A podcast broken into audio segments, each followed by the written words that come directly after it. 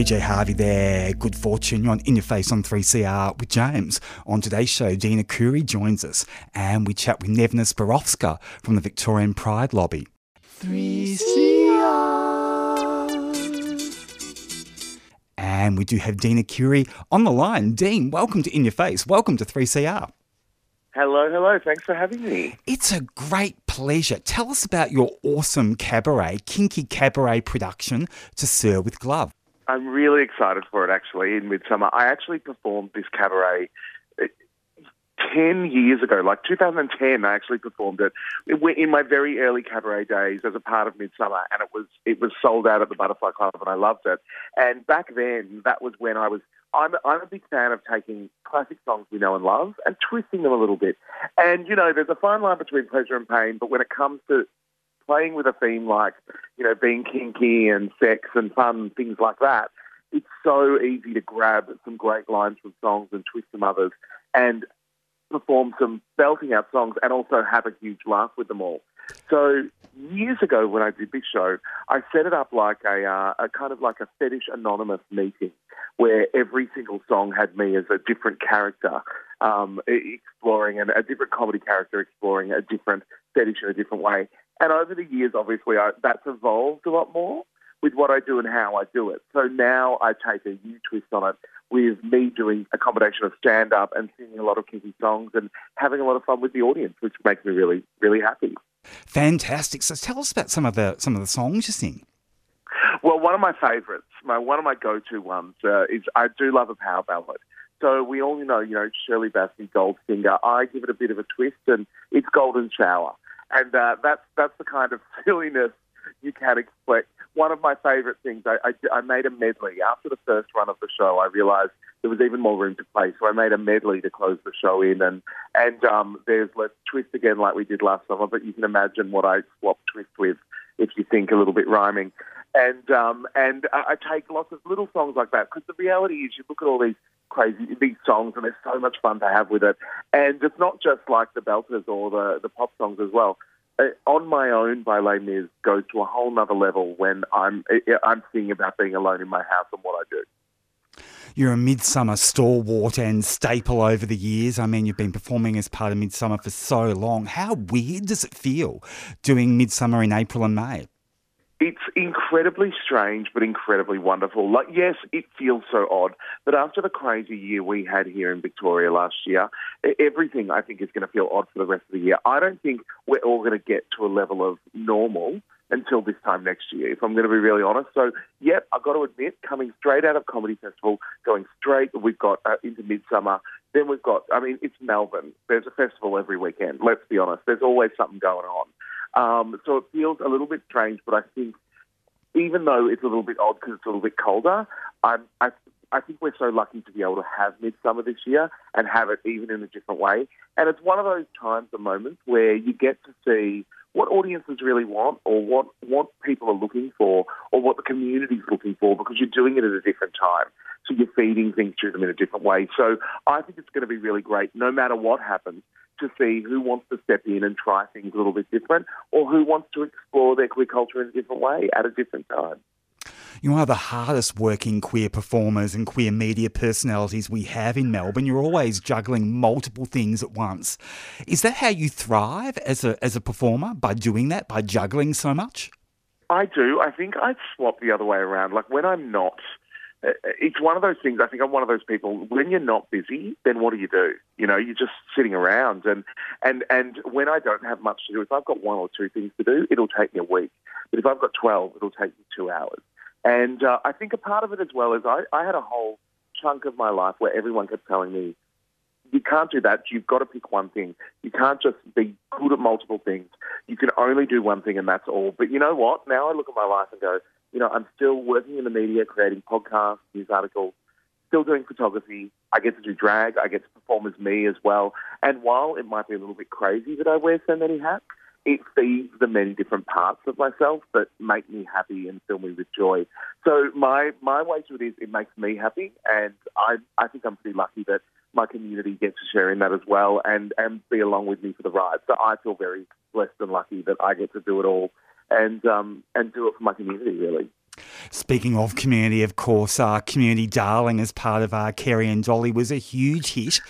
Uh, in 2020, any chance of it returning in, in 2021? Any chance of some funding well, in the state budget?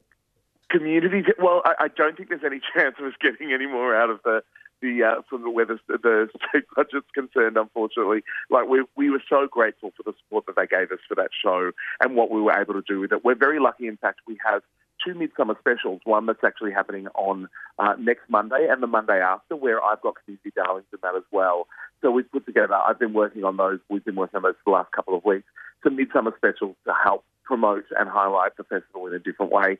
And it's great to still be able to do that. So do keep an ear out on your. So that's on Facebook uh, on the Monday nights over the next two weeks. But for me, especially, like I'm starting to do the community darlings on my own. It's certainly something I want to build more of and build into something. But I'm taking it after last year. I'm I'm kind of sitting in neutral a little bit. The number of people that were like, start a website, do a podcast, start doing really videos, and I didn't realise how much it was work it was doing.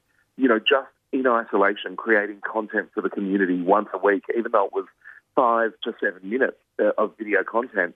But I didn't realise just how much it would take out of me. So it's absolutely sticking around. I'm not going anywhere. I'm just trying to find the right space and platform to share what we need and how we do it. And I'm lucky that we have great shows like yours that continue to do that as well, which is wonderful. Yeah, look, thank you. That means a lot, Dean. Um, I just think of community darling though, and all the all the social isolation it broke down for so many people, as as Kerry and Dolly did. Uh, what are some of the anecdotes that you can tell us about about just the social isolation that it, it did break down for so many people and how much it meant to them? Well, we were we felt really lucky because we were able to have something like this to work on that was specifically feeding a need for our community. The, the, the, it, we had so much fun with it, but it was so crazy. Like, imagine conceiving, creating, producing, putting together a show, and all of it happening from our own homes. Like, I couldn't get across the like they were filming in Dolly's living room. You know, the show was being filmed in Dolly's living room. I was doing editing from my house in Collingwood on the other side of the city, and we had we had an absolute blast and a ball with it. But you, just like you were saying, how much it did connect to the community, how much it did do that, and and for me, that's that's what really fed us all. Like we're entertainers, and we love we, we love people to have a laugh with us, and we love to share in it all. But seeing the effect, um, because we were all so isolated last year, and seeing what it meant for everyone to to just be connected in a different way, it, it filled us with so much love and joy, and that's one of the reasons why I'm excited to get back into performing in Melbourne for my community as well, because you get to feed everyone in a different way. And I think after last year, we're all different. Everything's in a different gear. Like I can't go back to just creating content for the community in the way I was before, which is really exciting because now I get to take it to a whole another level. I guess you really miss that adrenaline and that exhilaration that comes with performing on stage, you know, belting out classic camp numbers. Um, did you kind of go through withdrawal when COVID hit and you actually couldn't perform on stage like you were used to doing for so long? Yeah, I did. I absolutely did. Like it was, it was like I, uh, I absolutely did, and we were talking to a lot of other performers trying to get them involved with the show, and a lot of people use that time to take a break, which I clearly did not do. So the belting out is something that I continued with. I and as much as I was doing it because I was living alone in my home, um, my my housemate had moved out after the first lockdown and and gotten a new place, and I was actually living alone. And suddenly, I was in this really big house, these huge chunks of time on my own. So I had to create that same kind of way of connecting with everybody. So I started um, Friday night stock up Fridays, and I would drag up and practice doing my drag makeup alone, and then just turn on the computer and do a live stream where I just sing karaoke for everyone. So I, people could pick songs, and I would just belt out tunes. So that said, that that singer in me that needed to connect to my voice and improvisation and an audience of some kind. It's nothing like being able to perform for an audience. I actually did the show to Sir with Gloves in Sydney for Mardi Gras. I did three shows in one night, which is a little bit insane. Uh, but I did it, um, and that was the first time back, and it was really emotional to do it. And that was with audiences that I didn't even know. So I'm really excited to do it again here in Melbourne, to belt out the tune and have people in front of me because, you know, it's one thing. Eh, we had a whole year where a lot of us were, well, it was hard for us all to be talking to a Zoom screen, but performing, oh, I can't wait to just perform for live audiences. It makes me so excited. And you are a quintessentially Melbourne performer, a quintessentially Melbourne queer performer. What are some of the pressures that you must experience as as a as a local queer performer with such a high profile? I'm, I don't know. Like I, I don't know if I is my. Prof, I mean, you you tell me my profile's really big. I just love to do what I do and love to do it in a way that I do. I I think we're really lucky. We have this amazing amount of huge queer talent here in Melbourne. I when I was younger and I was trying to figure out what I wanted to be, how I wanted to do it. Like pretty early on, I had to go. Uh, I was speaking to a lot of agents who kept saying, "Don't come out, don't say that you're gay." But then they'd also tell me, "No, Neighbours isn't looking for uh, an Italian pizza boy to deliver the pizza or anything at the moment." So I realised pretty quickly the boxes that I kept being put in in the entertainment industry weren't the ones that necessarily fitted for me, and that's why cabaret is such a joy. I got to be able to step out of it and build into it and show audiences what I wanted to show them. And I think at the time I was like, oh, is it going to be dangerous to say I'm a gay man performing, or is it okay to just plant the flag in the sand? And luckily, we had amazing individuals like Adam Richard and, and comedians that were stepping out and showing us that it's okay to just do what you do and also be queer. And now, when you look around at this amazing queer industry of performers that we have, like from comedians to musicians, singers, everything. It's just wonderful to look at the breadth and depth uh, that we have here in Melbourne. So I just feel lucky to be a part of it. And you've been a real trailblazer. I mean, you know, for so many performers now, it's hard to believe that, you know, when you were starting out in the late 90s, that, you know, people were still saying, oh, no, you can't be a gay cabaret performer. I mean, you've kind of, you've kind of shattered through a bit of a pink ceiling, haven't you? Well, I think this is one of the things, like when looking back on this show as an example, like this was the second show that I did as a part of Midsumma. It was my first comedy, no, my second comedy festival show as well. And it was, I think that was part of my way of going, I'm not just going to say that I'm gay, I'm going to be in a harness, in the imagery. You know, I'm going to, you're going to see me in things that, that you wouldn't necessarily see on a poster that that they shout gay. Do you know what I mean? You see a man in a harness or with a ball gag or with a collar, it, you know, everyone just goes, well, there's a gay guy. And I think for me, that was a way of standing forward and stepping out with it as well and just going, I'm here, I'm queer. But guess what? It's not what it's all about. So it, it's that thing where I'm like, oh, yep, I'm a gay dude and I'm a performer. And it's not the be all and end all of my performing, but God, I love being able to make it an essential part of we did it it just it makes me so happy to be able to bring all of myself to the space and the stage, and that audiences enjoy it. And you really challenge stereotypes about body image, and you're not afraid to kind of, you know, say, well, hang on a second, I don't conform to like, you know, some, some of the stereotypes of gay body image, but you know what, I'm just going to, you know, I'm just going to push right through that. Um, how do you do that? How do you have the fortitude to do that? Is it because you have such a supportive family that's really nurtured you as a performer?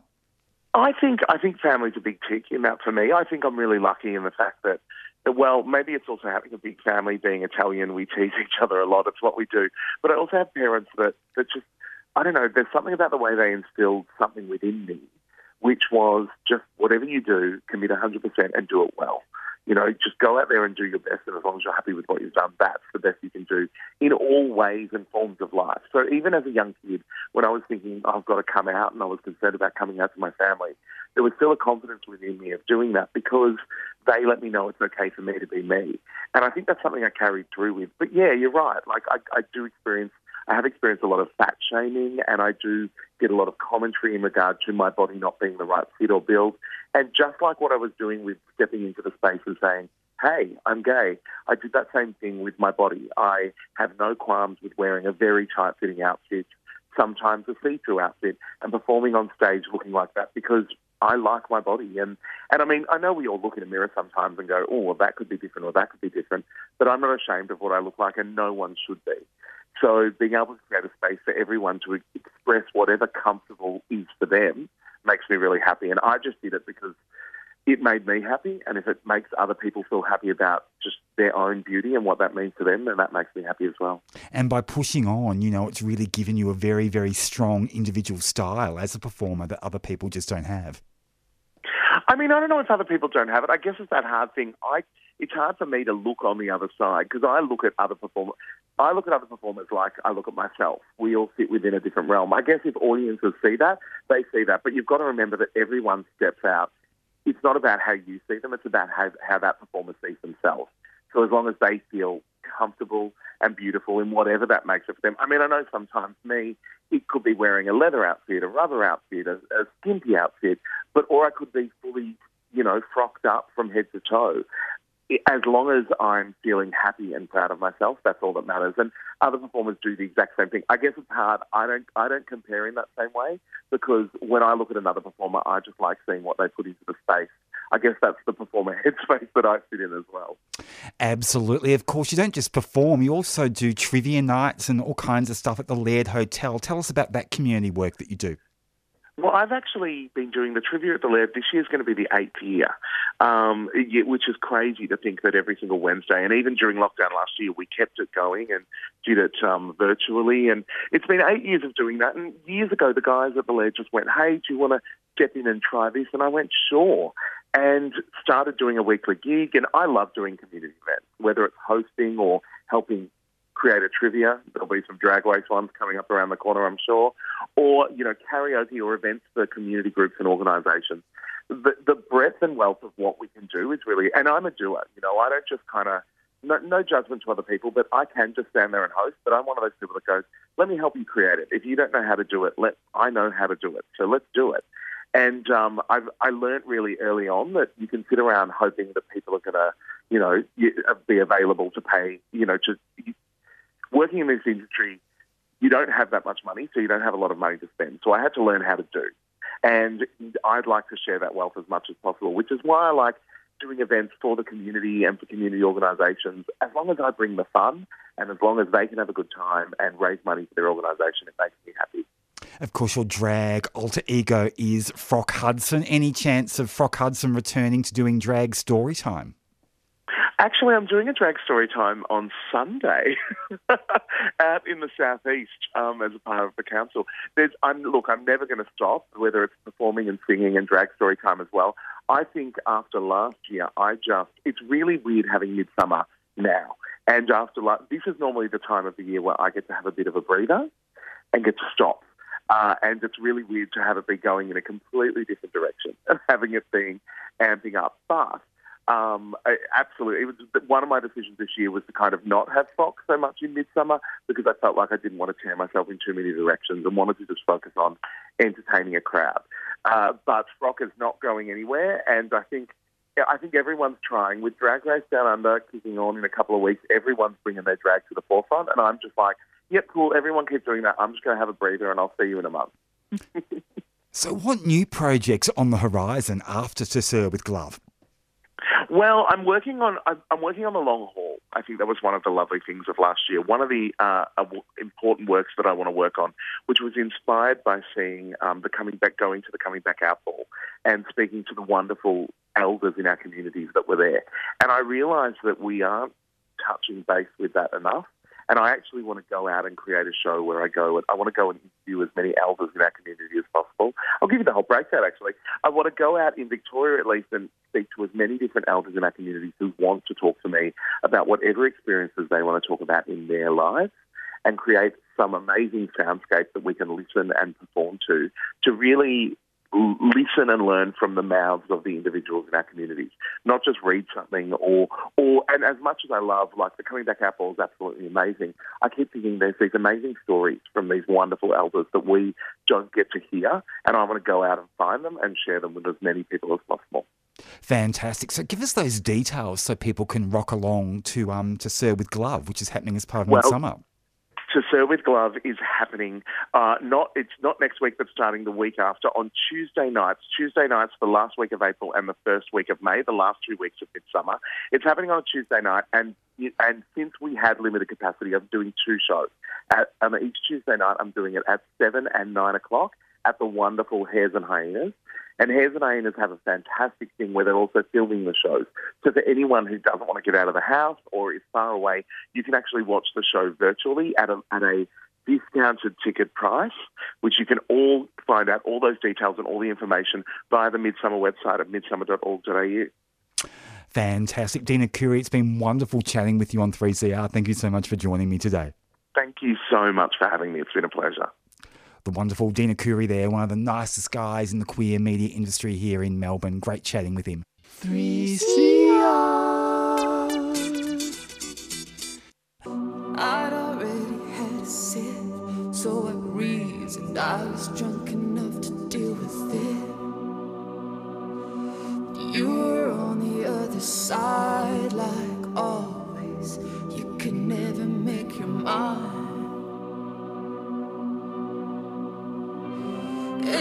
One kiss, you inspired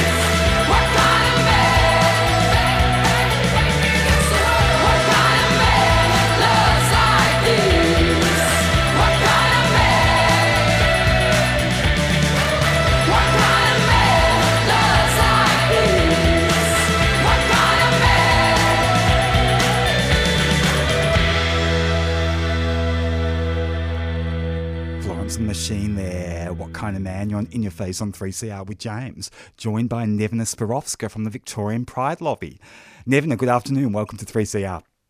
Thanks so much for having me today, James. It's great to be back. It's great to have you on board. Such a busy time for the lobby. Let's start with Chechnya and your campaign in relation to Chechnya and the atrocities that happen over there towards LGBTIQ folks. Tell us about your, your campaign and your petition.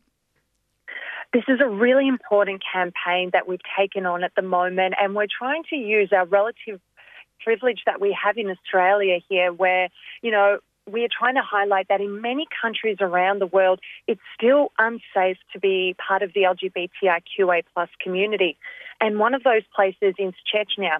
So, for those who might not be familiar, Chechnya is a republic of Russia, and there have been ongoing reports of citizens being arrested en masse or tor- tortured due to their perceived or actual sexual orientation or gender identity. We've also had authority, authorities who are urging parents, and this is really quite traumatic to hear, but to kill their gay children. And gay or bisexual men are being tricked into meetings using social media only to be violently attacked or detained. So that's why we're calling on the Minister for Foreign Affairs uh, to impose sanctions on these human rights abusers. What kind of reaction have you got from Marise Payne, the Foreign Minister? Well, we're sorry to say that at the moment that we haven't had much of a reaction. So we have been in touch with the minister's office, so we haven't heard back from them. That's the reason why this petition is so important because we want to demonstrate to the minister that this issue deserves the attention of Australia and we have to use the sanctions that we do have available to us to extend those and make it easier for people in countries like Chechnya to have some safety in their sexuality. Absolutely. Of course, it was an international issue in 2017 and 2018, but the last couple of years it's kind of dropped off the agenda. But I imagine those atrocities are well and truly continuing and have probably got much worse over there. That's right. And this has been documented in films like Welcome to Chechnya. And as recently as last month, there were reports in the BBC of two men who were able to find their way out of Chechnya and into Russia being returned there by Russian authorities.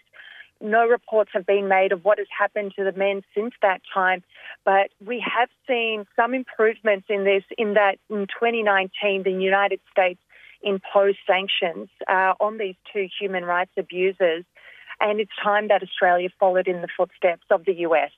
How would you rate Australia's response, you know, generally to what's been happening in Chechnya over the last, say, five years? I mean, it's hardly been gold standard, has it? It hasn't, and it's something that the government hasn't turned their mind to. We have seen some really encouraging work by Senator Janet Rice, who is a great ally to our community and has been an advocate on this issue.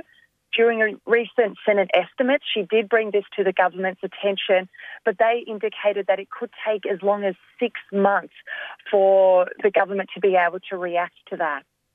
That's incredibly slow. I mean, we've seen how quickly, you know, the wheels of government can kick in if there's the political will to do so. And I guess that's why it's so important that people sign this petition to put the government under pressure so that their, you know, their senators and their backbenchers start raising it in their caucus because otherwise the government will just say, well, we'll do something in six months and just let it slip away.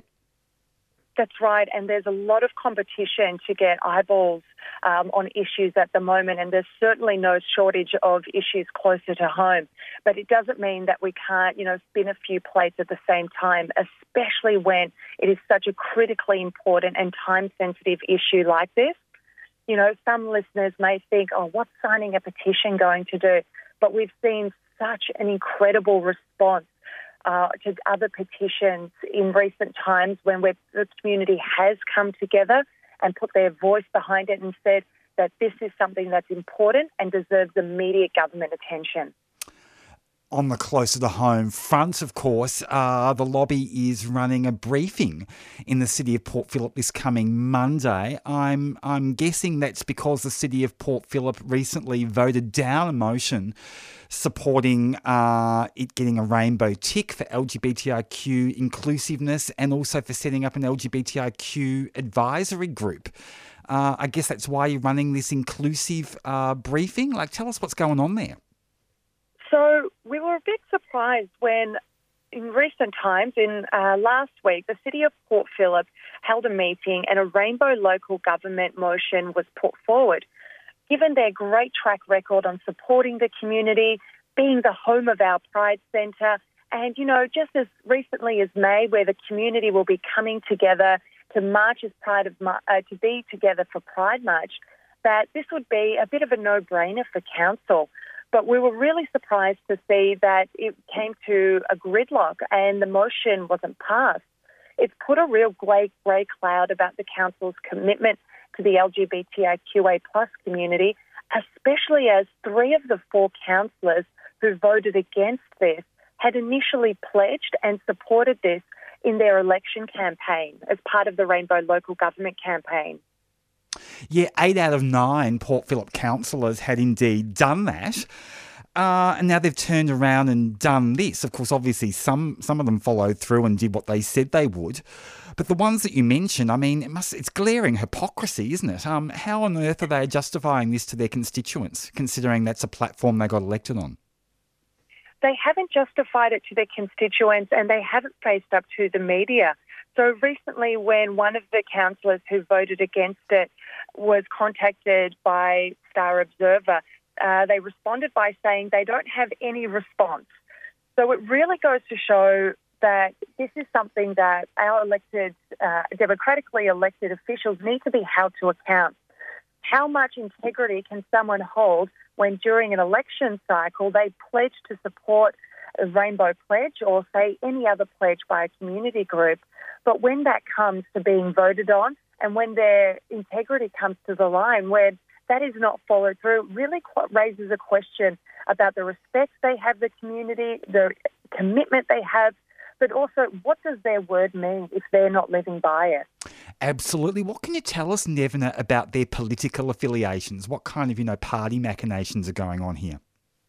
Well, it is split down uh, party lines. There is one person who comes from the ratepayers local group and other members who are affiliated with uh, the Liberal Party.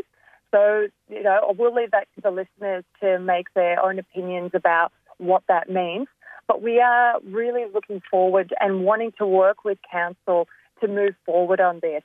That's why we're calling together this community consultation group because we really want to hear from residents and businesses alike about their support on this issue and other issues in the area. The feedback we've had so far, though, quite frankly, is one of shock. Everyone expected that this would be passed unanimously with rainbow flags flying, might we say. So it really is up to the residents and local business owners to let council know that this is important and they want their local council to be responsive and inclusive to LGBTIQA plus needs. I mean, this is a PR disaster for the city of Port Phillip with the uh, huge Pride Centre about to open there. Exactly right. This is the home of pride in Melbourne. This is, and it has such a rich history of being part of our community. And as we mentioned before, in just a few weeks, we will be marching together as part of Pride March. And many of these same councillors have indicated that they will be taking part of the Pride March. It really calls into account whether it's hypocritical for them to be marching with us, but then on another day voting against us.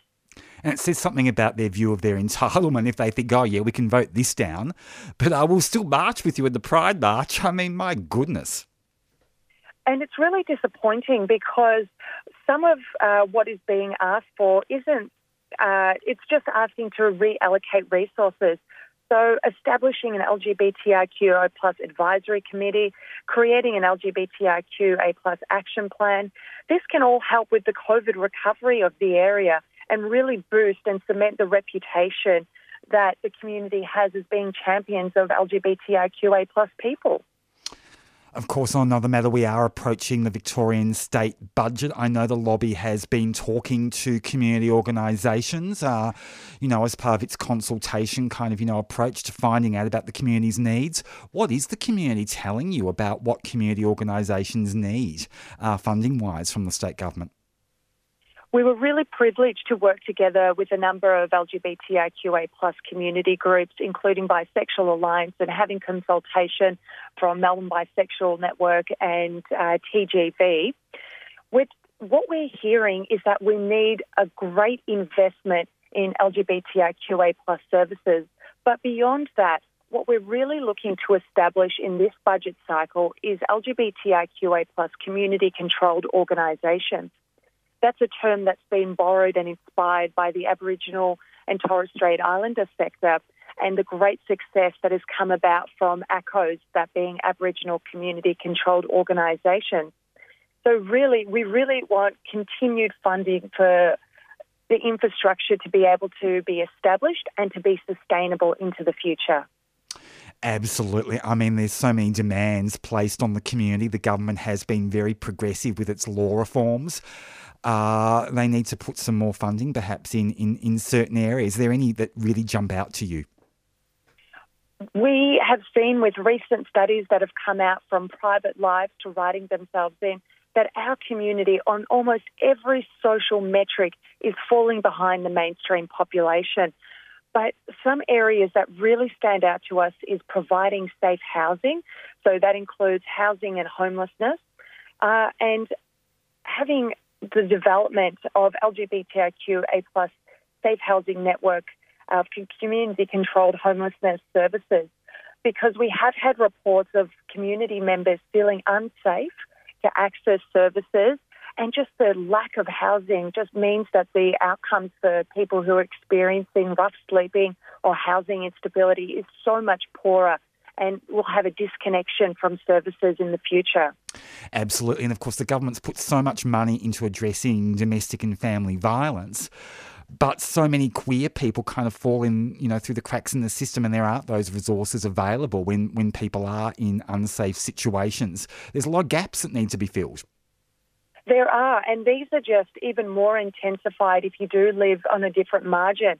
And this is seen for, you know, people who are seeking asylum or refugees, international students, people uh, with unsecure employment, uh, people of colour as well. And these are what our budget submission is really trying to suggest. Our recommendations that we're putting forward to government are reasonable. Now they just need to be funded. Tell us a bit more about some of those key recommendations. So, some of the recommendations that we put forward, uh, and this has been done in consultation with community groups that represent the interest of people, say, seeking asylum and refugees, we had a recommendation to put forward a pilot project in partnership with a community legal centre, uh, such as an LGBTIQA plus legal service, to provide accessible legal and related services to people um, seeking asylum, refugee, and residency in Australia. That I would have to say is one of the biggest queries that we get from uh, uh, to the lobby, and it's not something that we are funded or have the capacity to do. There is such a need to have an LGBTIQA plus legal service and one that specifically is responsive to the needs of people seeking asylum or refuge. Another uh, one that we would love to see is the government to commit to per annum funding for We Are Union Pride. It's something that dropped off uh, the funding radar for a while, and we really need the commitment because We Are Union Pride have just been so important when it comes to supporting the community on issues of industrial relations and employment. On the law reform front, uh, we've seen some big law reforms, most recently around conversion practices. What are community organisations telling the Victorian Pride Lobby about what really needs to be done for the remainder of this term regarding LGBTIQ law reform? We're really interested to see what's going to happen with the Equal Opportunity Bill. This is something that's been talked about for some time now, and there are some reforms that need to happen there. We're also very keen and very invested in the anti vilifications report. That was handed down by government recently, and there was some terrific recommendations about uh, changes that need to be made and powers to be given to VEOHRC so as to be able to not only uh, protect the rights of LGBTIQA plus people, but also lower the threshold. At the moment, there is a very high threshold if you want to put in a complaint, and that's the reason why so few people from our community are doing so. It did go up. Uh, we had some stats that showed that there was an increase in the 2019 period and 2020 period after a lull uh, in 2018. And so that would mean that people are becoming more aware of their rights, but still the underreporting would suggest that this is something that needs the government to address it before the next election cycle begins. And what areas are people, you know, wanting to report but can't? Is it in relation to, you know, provision of goods and services? Is it housing? Is it education? Like, what are some of those main areas where people are wanting to lodge a complaint at the Victorian Equal Opportunity Commission? We're having a lot of communication around employment and a lot of people feeling like they don't have the capacity or safety to be able to put through a complaint to VEOHRC again, because the threshold is so high, it puts a lot of burden on the person to demonstrate that harm was done to them. We really like to see that change so that threshold is lowered and so it makes it more accessible to people who are able to lodge with VEOHRC in the future. Nevena Spirovska, it's great the lobby is so active and so proactive at doing doing amazing work. Thank you so much for chatting with me today on 3CR. Pleasure. Thank you so much for the opportunity, James. Love your work. Cheers. Thank you. The wonderful Nevena Spirovska there. You are on In Your Face on 3CR, and here is Sade.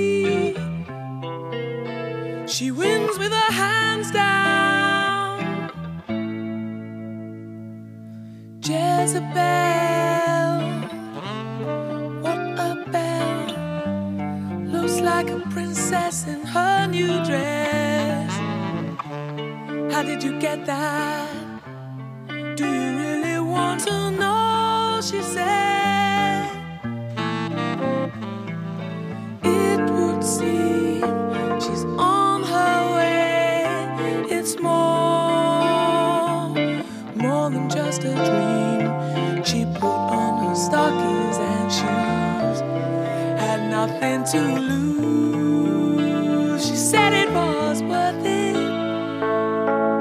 Reach for the top, and the sun is gonna shine. Every winter was a war, she said. I want to get what's mine.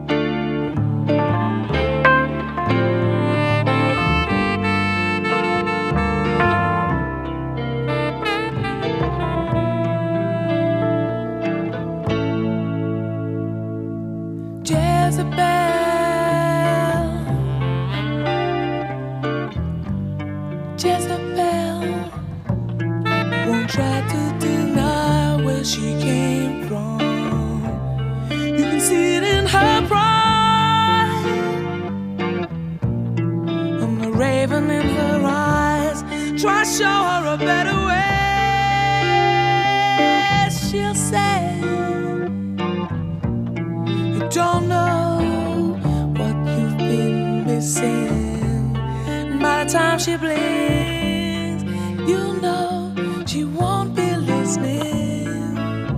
Reach for the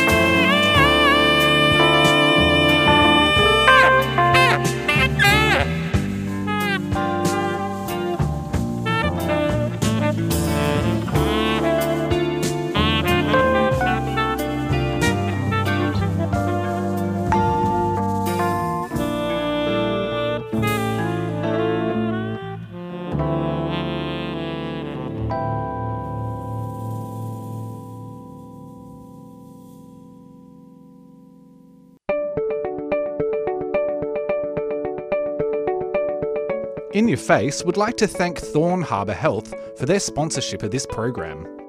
Thorn Harbour Health envisions a healthy future for our gender, sex, and sexuality diverse communities, a future without HIV, and a future where all people live with dignity and respect. To find out more, search Thorn Harbour Health on your search engine or Facebook.